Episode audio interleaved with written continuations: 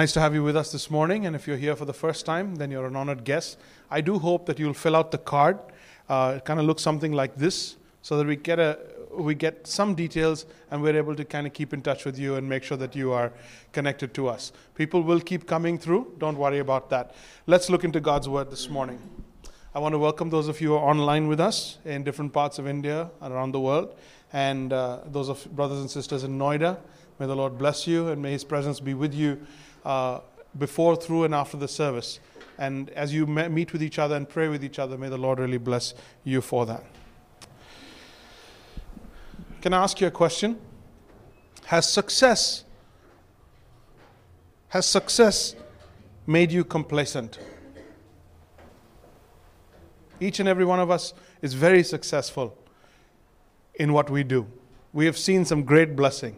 Yes? No? Hallelujah. We've seen some great blessing. We've seen some accomplishments. And I have the, the joy of serving a, a community and a congregation of people that are highly educated, highly accomplished. But then the question arises Has success made you complacent?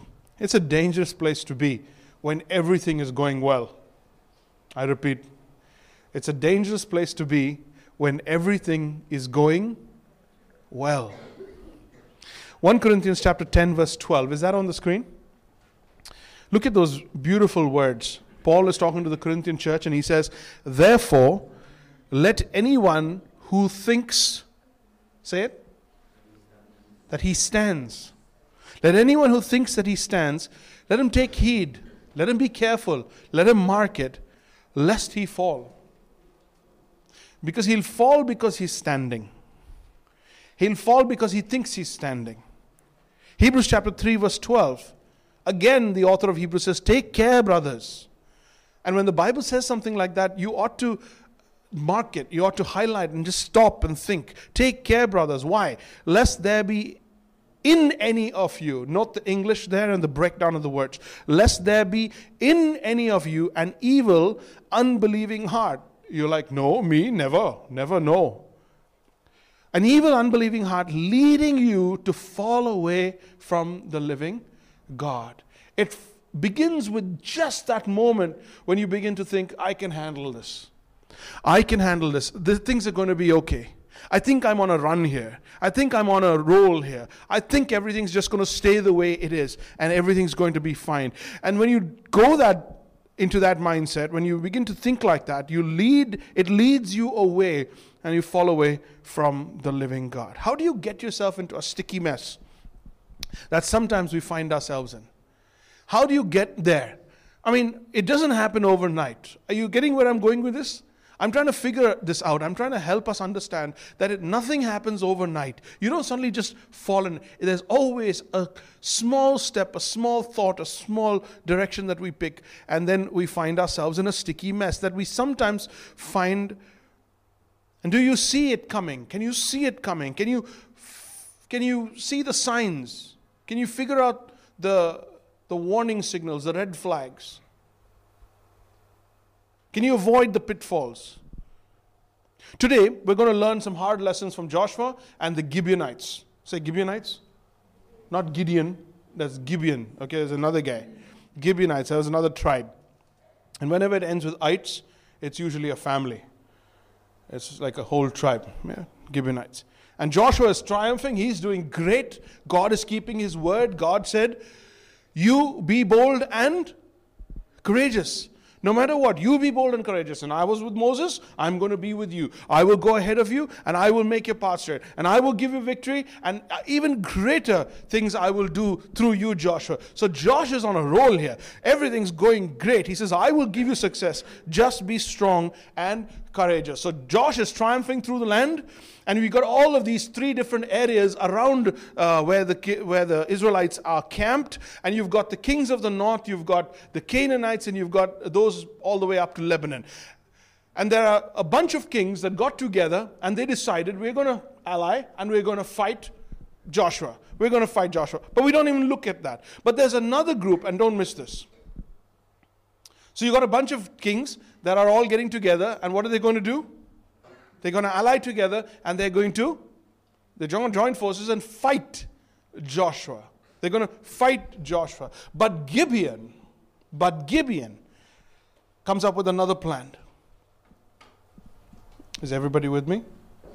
Are some of you still home? Is the gas on? It is now.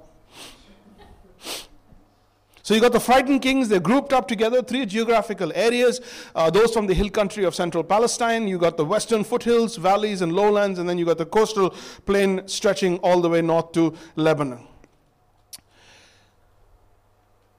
The fact that all of them are running scared, the fact that they're allying together, should tell you how strong Joshua had become in that place. And that they were all coming up with a counter plan. And the backbone of Canaan was being broken as Joshua was uh, you know, plundering through that land. Chapter 9, verses 1 and 2. The Canaanite confederacy finds an interesting diplomacy by Gibeon uh, as he, as he decides to come up with another plan, another way of dealing with Joshua. Okay? The Gibeonites risk peace, not war.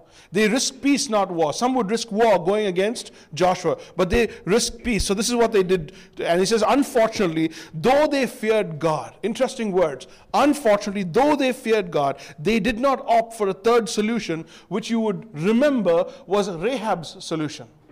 Okay? By now you would have picked up there's three options. There's one is the kings who want to fight God. They want to fight God's people and they want to take it on. They ally together, take Joshua on. Then there is those who want to make peace. They want to make peace. They don't want to submit to God. They want to make peace. They just want things to be okay. And then there's the third option, which is Rahab's option, where Rahab decides, you know what? Your God is the true and living God. And I want peace with that God. Would you fight on our behalf? Would you appeal to your God on our behalf? He's angry, he's plundering through the land, but we want to get right with God. And Rahab not only is redeemed, she's brought into the very lineage of the Lord Jesus.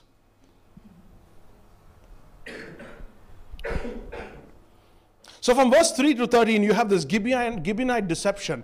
So the Gibeonites decided, we're going to trick these fellows. This is what they do. They get together, send a few people, a delegation with donkeys, and load the donkeys with worn out sacks, old wineskins, cracked and mended, worn out patches and patched sandals on their feet, old clothes. The bread is dry and moldy. And then they come to Joshua and says, we have come from a very long distance. We have traveled. See how tired everybody is. See? See how tired. Look at the bread. Look at the bread. When we left, it was fresh out of the oven. Look at the bread. It's all moldy and everything. Now, look at the sandals. When look at the wineskins. When, when we began, it was like all full and it was really yummy and everything. And now it's all dilapidated. We have come from a far distance and we have come to make peace with you because we have heard about what God is doing through you and how God is fighting for you. We have come from a distant land to make a treaty with us. There is nothing wrong with a treaty, by the way. Because either you go to war or you make peace. Nothing wrong with that. But the problem is verse 14 and 15. They sample the provision, they look at the bread. They, I don't even want to read, eat that moldy bread. I don't know why they checked that out, but they sampled the provision, but they did not inquire of the Lord. Do you see a problem here? They did not inquire of the Lord. How bad could it be? I mean, poor chaps. They've come from a long distance, they're tired. This is the time to show grace. This is the time to be nice. This is the time to be tolerant. Let's bring them in. Let's take care of them. We didn't inquire of the Lord, didn't ask God, do we want this? Should we go in this direction? Who are these people? I stopped and I stared at that verse. I stared at that one line but they did not inquire of the Lord. what does Joshua do? He goes ahead and he makes a treaty. He goes ahead and makes a treaty of peace with them to let them live. And then, to add to what Joshua did as the commander in chief, as the army guy, as the one who was making a peace treaty with another, what the leaders did was they then sealed it with an oath. And that was Totally unnecessary. They went and jumped in deeper into a greater, deeper relationship with these guys because Joshua said, okay, fine, at this point, we're not going to fight. no problem. Peace treaty, let's sign a peace agreement, no problem. But the leaders went one step further and says, we will never go to war with you. We will, in fact, we will protect you and you can live among us. Oh, how benevolent. Oh, how gracious. Oh, wonderful. Oh, this is what life should be like. This is tolerance.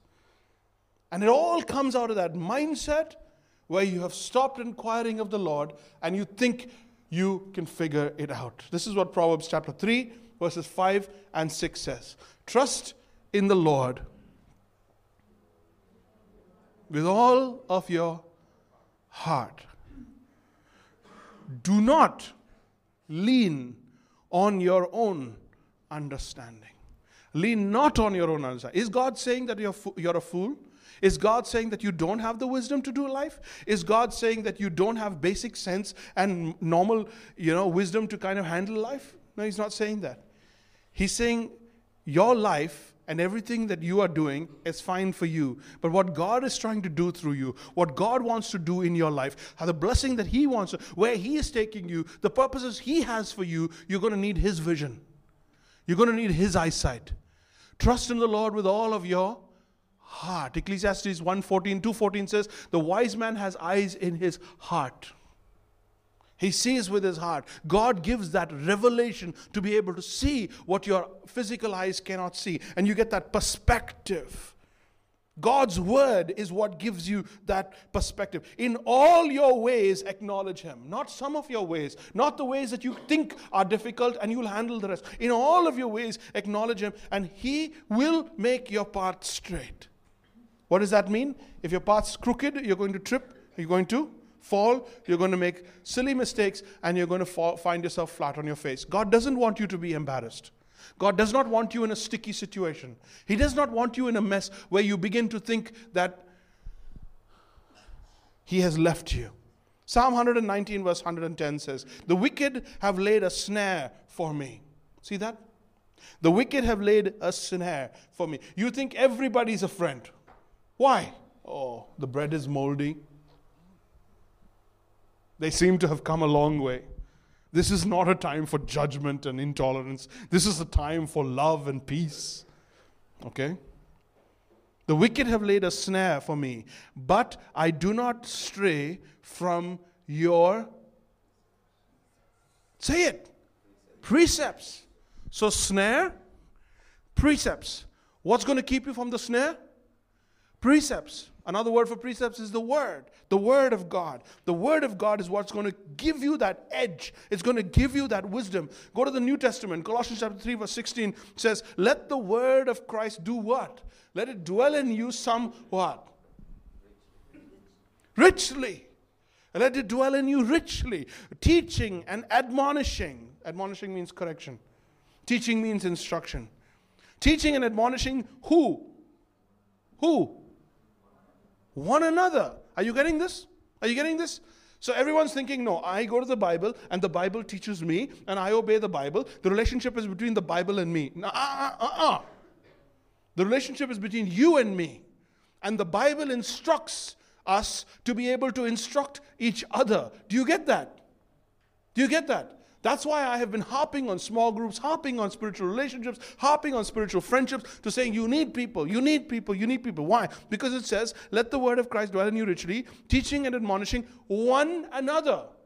Now, what are you going to teach and admonish one another with? Number one, with all wisdom, singing psalms, singing hymns, and spiritual songs with thankfulness in your heart. There's a beautiful, loving way in which we encourage one another, build one another up, and deal with one another. It is the Word of God that gives you that edge so that you have vision beyond your eyesight. Verse 16 says, And they were conned. They were thoroughly conned. Three days later, Josh figures out, Joshua figures out this whole thing, and he says, What?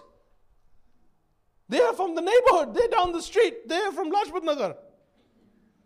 They're not from Jaipur. They're from Lajpat Nagar. What nonsense! How did this happen to us? So the Israelites sent out, set out to Gibeon, Kephirath, Beeroth, and Kiriath Jearim. If I didn't get that right, I don't care. Okay, the Israelites set out to these places, four cities, but the Israelites did not attack them because the leaders had made an oath. Now they're stuck. Now they're in a sticky situation. Now they can't take out the people that God long time ago said take out. Now they're in a sticky situation because they can't obey God now. Sometimes it becomes too late to obey God.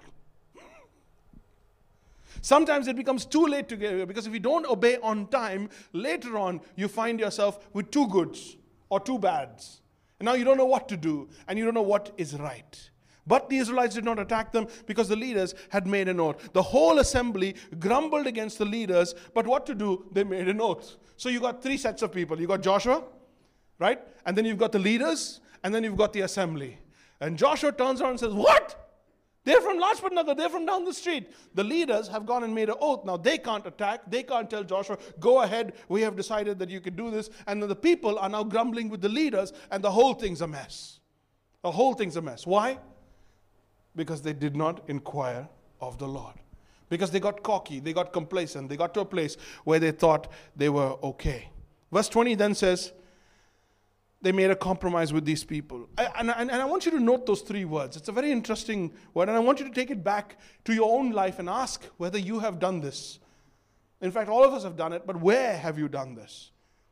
This is what we will do. We will let them live so that God's wrath will not fall on us for breaking the oath. Now they have to let them live because God will be more angry with the oath than with angry with not having done away with them in the first place. We will let them live. Next verse, we will let them live, but let them be woodcutters and water carriers in service to the whole assembly. Twice over they use the word, we will let them live.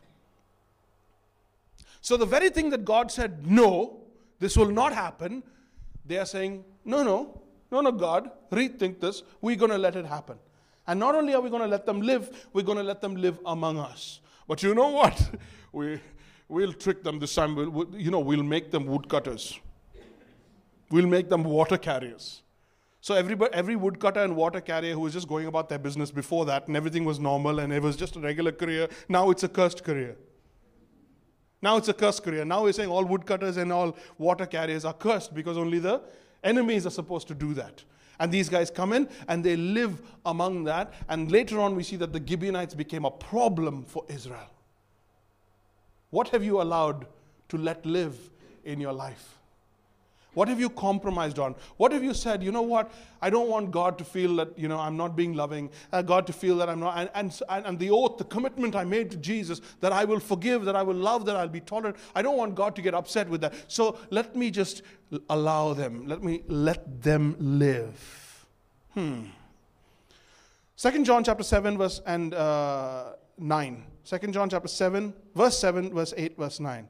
For many deceivers have gone out into the world, those who do not confess the coming of the Lord Jesus Christ in the flesh.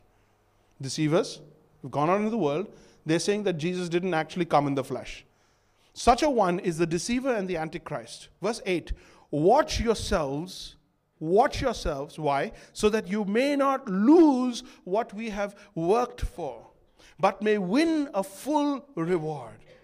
Watch out so you don't lose out what God has for you because of, because of the compromises you make. Watch out because that God has plans for you, God has ministry for you, God has opportunities for you. And what you find is you get to that place where God is now ready to present that opportunity, present that ministry, present that change, present that blessing, and then you're not ready for it because you're in a sticky mess.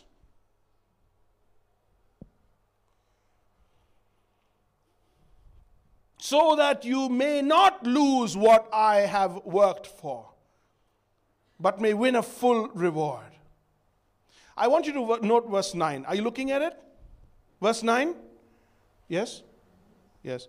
Everyone who goes on ahead, anyone who makes progress, keeps going, everyone who just carries on, but does not abide in the teachings of Christ, does not have God. Let there be no mistake about that. I'm going to do that again. I want to see whether you get it. Everyone who goes on ahead, carries on like as if life is going on, carries on like everything's normal, and does not abide, stay, live, dwell in the teaching of Christ, does not have God. Okay, let's go back.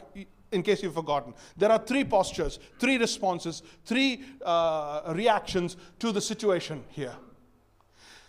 Joshua is plundering through the land. God seems to have given free rein to the Joshua and his army, and God seems to be blessing him. There are three postures. Number one, let's get together and let's fight this guy. Let's kill him.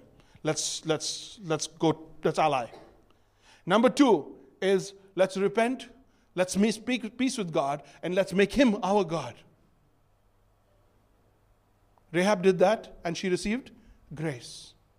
And the third option is let's pretend to have peace Let's, let's appease his anger. Let's, make a, let's do some good things. We are here, we are your servants. The Gibeonites said to Joshua, We are here to serve you. We will be your servants, but your God will not be our God. It's called nominal Christianity, where you make peace with God, you get your fire insurance, but the teachings of Christ you do not abide in. Strong word here from the scripture. It says, Don't be fooled, you are not of God. You do not have God. Whoever abides in the teaching has both the Father and the Son. Okay, too serious. Let's move on. Is everything everybody okay? Is too serious? Too much conviction? Move on. Okay, move on. Verse 20 to 25. We're done. Chapter 9 is done.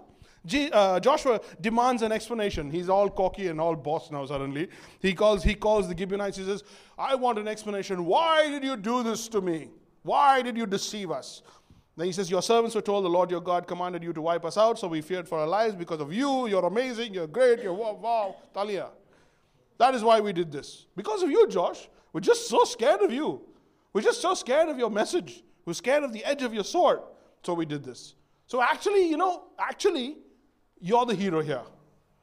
So we now in your hands, do to us whatever seems good and right. Areva, Areva. You know that they've already made an oath and that these Israelites can't go against their oath, otherwise their God is going to slaughter them. You know that.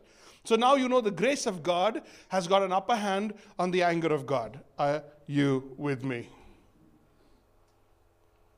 So the enemy is very, very subtle. And he comes in and you enjoy the grace of God without actually doing what God says. I want to close by asking two questions. What do you do with the anger of God? We've been thinking about this for the last couple of times, right? What do you do with the anger of God? And the second question is, what do you do with the grace of God? What do you do with the anger of God? What do you do with the grace of God? Let's look at these two and we'll close. While the vast majority want to fight against God, everybody wants to get together and fight Him. Everybody wants to take Him on. Everyone wants to take His, his wisdom on, question the faith, argue Him away, decide they're more angry with Him than He is angry with them. And you can't get angry with God, so you get angry with the church. You can't get angry with God, so you get angry with people. Or even you deny the deity of Christ but you fight God. It's a clear out war against God. That's one posture. That's one response. The second res- response is peaceful coexistence. What do you do with the anger of God? Ooh, he's really angry. Ooh, he's really angry. Let's just make peace. Okay, okay, fine. Okay, fine. I'll go to church. Are you happy now? Okay, okay, fine. Okay, fine. I'll give. I'll give uh, something. Let me see. Let me see. What? What? I'll give. And you make peace. You barter you negotiate peaceful coexistence without submission to Him. We will be your servants, but your God will not be our God. And the third response is a full membership in the new covenant through his blood and spiritual rebirth, uh, a spiritual birth, where you come under God's presence, you come under God's blood, Christ's blood, you come under his covenant, and you say, Lord God, you're angry with me and you have every right to be. Father God, would you have mercy on me? Rahab said that, and Rahab received mercy. Don't say God is an angry God. God's an angry God because he has every right to be angry with the sin of man. But the moment you come to him asking for mercy, the moment you appeal to him for his mercy, he forgets his anger and he turns from his anger and he shows mercy. Because God wants mercy. Hosea chapter 6 God desires mercy. He wants that everyone should be saved. He wants you to come back to Him. He wants that your anger, His anger, should lead you back to Him like a father who wants the best for you, so that though He was angry, He could quickly put it away and embrace you and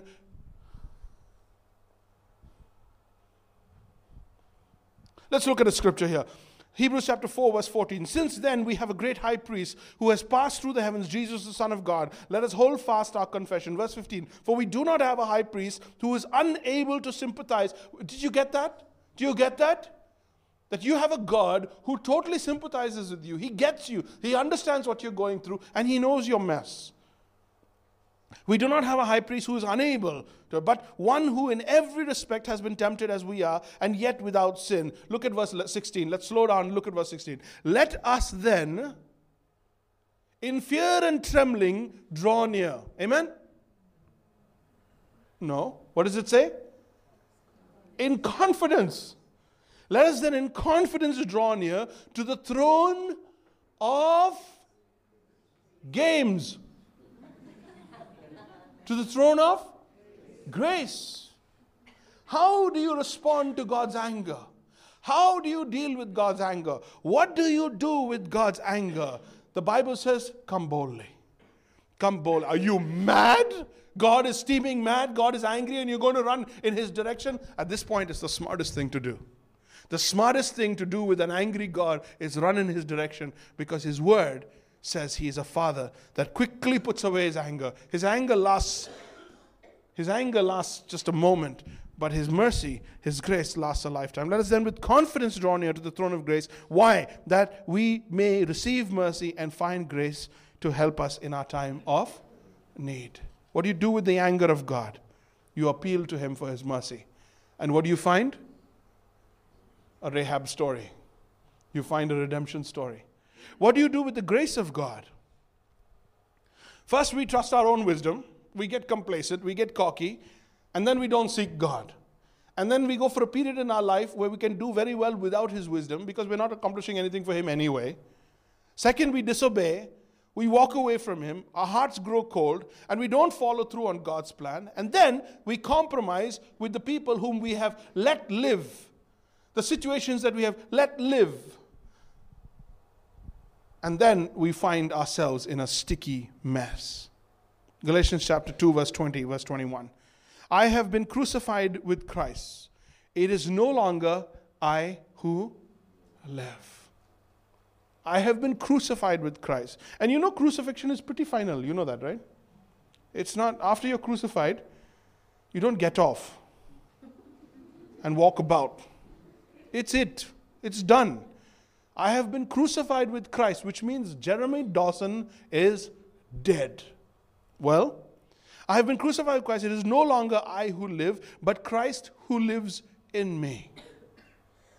So, the question about what about me? What about my feelings? What about my own dreams? What about my ambitions? What about it? God is saying when you nail it to the cross, your life on earth is Christ's life through you. It is no longer I who live, but Christ who lives in me. And the life I now live in the flesh. Look at the mirror. Flesh. The life I now live in the flesh, I live by faith in the Son of God who loved me and gave himself for me. 21 is what I really want you to focus on. What do you do with the grace of God? So, verse 21 says, I do not nullify the grace of God. I do not nullify the grace of God. I don't bring it to zero. I don't bring it to naught. I don't cancel out the grace of God by my compromise and my. I do not nullify the grace of God, for if righteousness were through the law, then Christ died for no purpose. If I could have gotten my righteousness by doing what is good, Jesus would have died for no purpose. But the reason Jesus died Listen very carefully. I want to really bring this home. The reason Jesus died, the purpose for which Jesus died, is so that you can run into the arms of an angry God and find that He was angry with your sin that kept you from Him and not angry with you.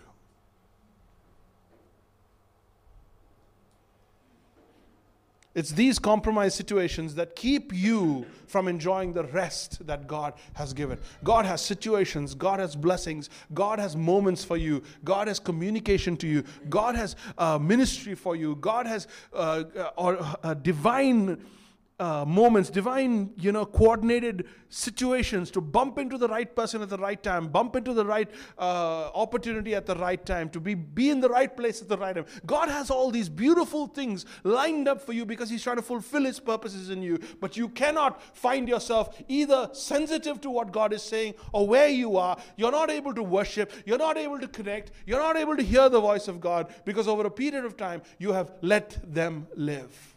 I'm not telling you. You have to tell yourself. I must tell myself, what are the things, who are the people, what are the situations I have let live in my life? That I found myself drifting away with an unbelieving heart from the living God. You cannot hear God's promises and feel His presence. You're not able to enjoy His people. You're not able to enjoy His provisions. You're not able to be happy. You're not able to be joyful. You're not able to enjoy the life that He has given to you. Abundant life? What abundant life? But God wants you to come boldly, confidently, and quickly.